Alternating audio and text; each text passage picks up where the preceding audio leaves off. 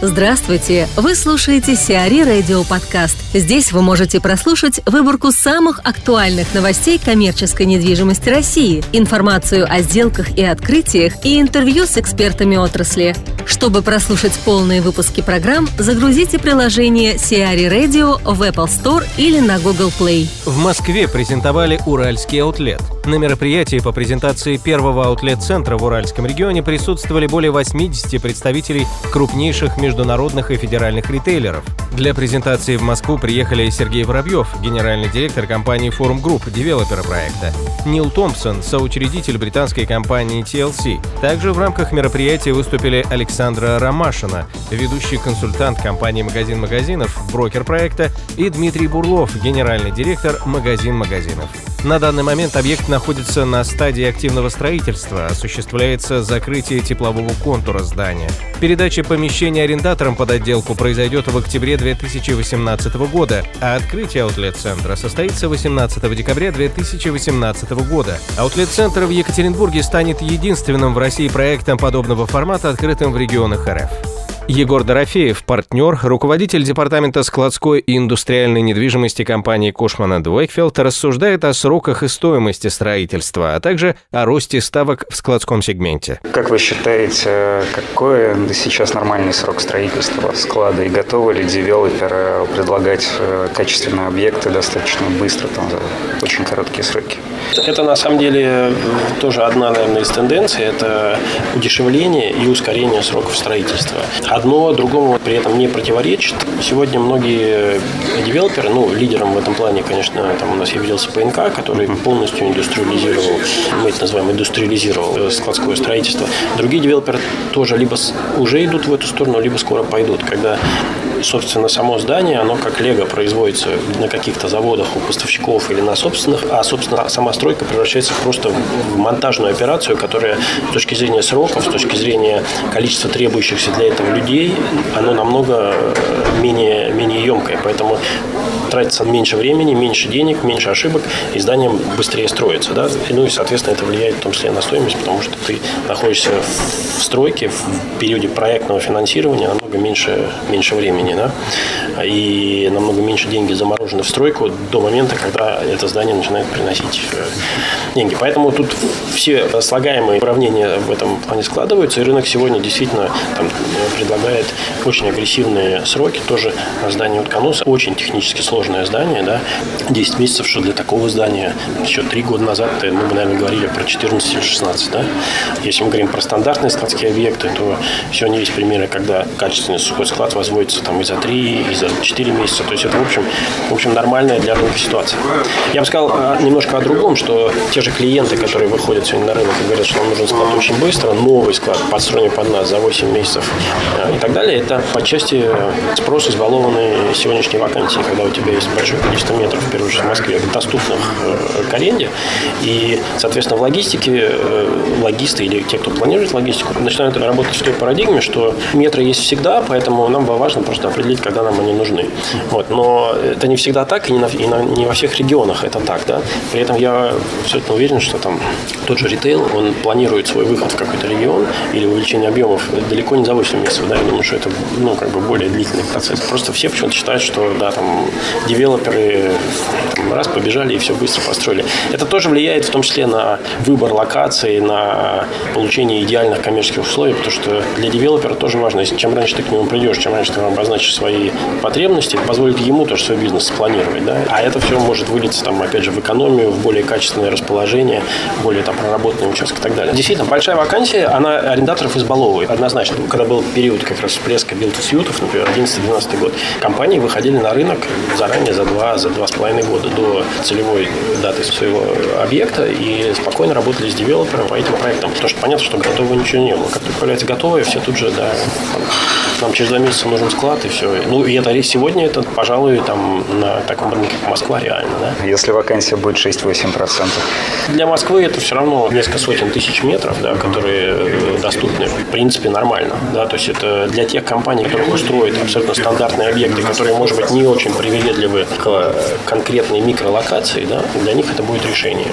А те, кто все равно проработал э, свою потребность, понимают, что должны быть именно в этом месте, или здание должно быть именно такое, и там именно такой площади, такой конфигурации и так далее, они все равно пойдут на рынок suit и будут заказывать специальное здание под себя или сами его строить. И долго вести переговоры. Да, да.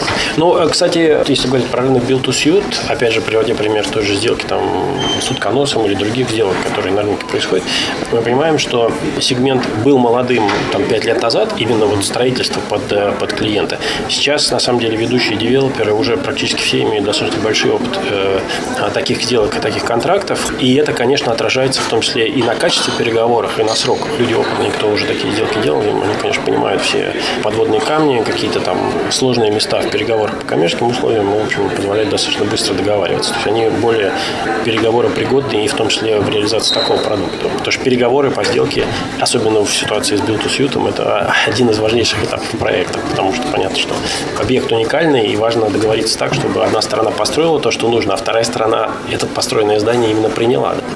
Когда ставки вырастут? Хороший вопрос. Есть две точки зрения на этот счет, в том числе и у нас в компании. Мы пока не решили для себя, какая будет единственной. Одна точка зрения, она достаточно простая. Сократится вакансия, изменится баланс спроса и предложения, соответственно, в сторону спроса, и ставки начнут расти.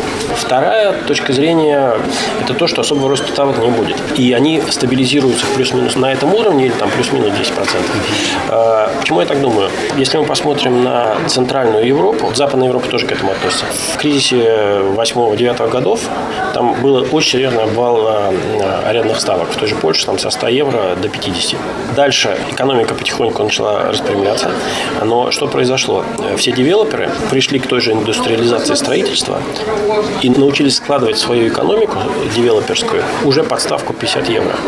И дальше, когда экономика пошла вверх, у них сейчас реально очень активный этап на складском рынке, большой спрос и так далее, но ставки остались там, где они есть. Потому что для девелоперов экономика стала работать на этом уровне, арендаторы тоже не готовы платить больше, понимая, что для девелоперов могут это делать, плюс, соответственно, и для инвесторов это тоже интересная тема. Нам кажется, что мы то же самое наблюдаем сейчас у нас в России. Целый ряд профессиональных складских девелоперов уже активно ведет девелопмент как под заказчика, так и в рынок спекулятивно, исходя из этих ставок. То есть экономика девелоперская работает при ставке 3000 рублей. Соответственно, есть ощущение и предположение, что отпускать э, ставку вверх этим игрокам невыгодно, потому что таким образом они дадут возможность войти на рынок новым, менее профессиональным игрокам. В то время как таким образом можно просто увеличивать, э, держа ставку на этом уровне, просто увеличивать свою долю рынка. И с другой стороны, есть давление арендаторов. Не видим того, чтобы они со своей стороны дали возможность э, девелоперам сильно разогнать ставку. Даже в тех регионах, где речь идет о build to suit, где, казалось бы, вообще нет никакого предложения, они реально заказывают объект под себя. Вот это вторая точка зрения. Ну, в первую очередь, я этой точке зрения опирался бы, вот, например, рынков в Центральной Восточной Европе, где после кризиса 2009 года рынок разогнулся, а ставки остались там же, где они есть, и до сих пор находятся на том же уровне. А это 50-60 евро. А это как раз та ставка, которую мы имеем сейчас здесь. Билла доросла до 117. 5 октября на генерала Белова, дом 59, начал работу 117-й магазин сети Билла в Москве. Ассортимент новой торговой точки составляет более 7800 наименований, а площадь 734 квадратных метра. Помимо общеизвестных торговых марок, в магазинах сети представлены товары собственного производства под брендами. Как отмечается в релизе, в супермаркете представлено импортозамещающее холодильное оборудование, а зонирование и размещение торговых стендов выполнено по последним инновационным стандартам стандартам компании. Озон поборется с утконосом. Ритейлер Озон начинает торговлю продуктами питания. В настоящее время продуктовый ассортимент интернет-ритейлера включает около 400 наименований. В первую очередь речь идет о колбасе, рыбных изделиях и молочных продуктах. В ближайшее время в планы компании входит расширение ассортимента до 2000 наименований. Для хранения скоропортящихся продуктов компания оборудовала склад на 2000 квадратных метров в Твери. В оборудование помещений было вложено порядка 50 миллионов рублей. Азиатская «Нага» начинает стройку в Приморье. Компания планирует в ноябре начать строительство комплекса с отелем, зоной казино и конференц-залом на территории развлекательной игровой зоны Приморья. Инвестиции составят порядка 350 миллионов долларов. На площадку Naga Corporation планирует выйти в ноябре, а завершить закладку фундамента в марте будущего года. В 2019 году планируется запустить в работу первую очередь проекта стоимостью около 70 миллионов долларов. Весь проект «Нага Владивосток» будет готов к 2021 году. Сиари Радио. Эксклюзивные рубрики «За и против», «Ноу-хау», «Ремейк», «Новые форматы». Слушайте в полных выпусках программ в приложении Сиари Radio. Приложение доступно в Apple Store и на Google Play. Более подробная информация на сайте siari.ru slash radio.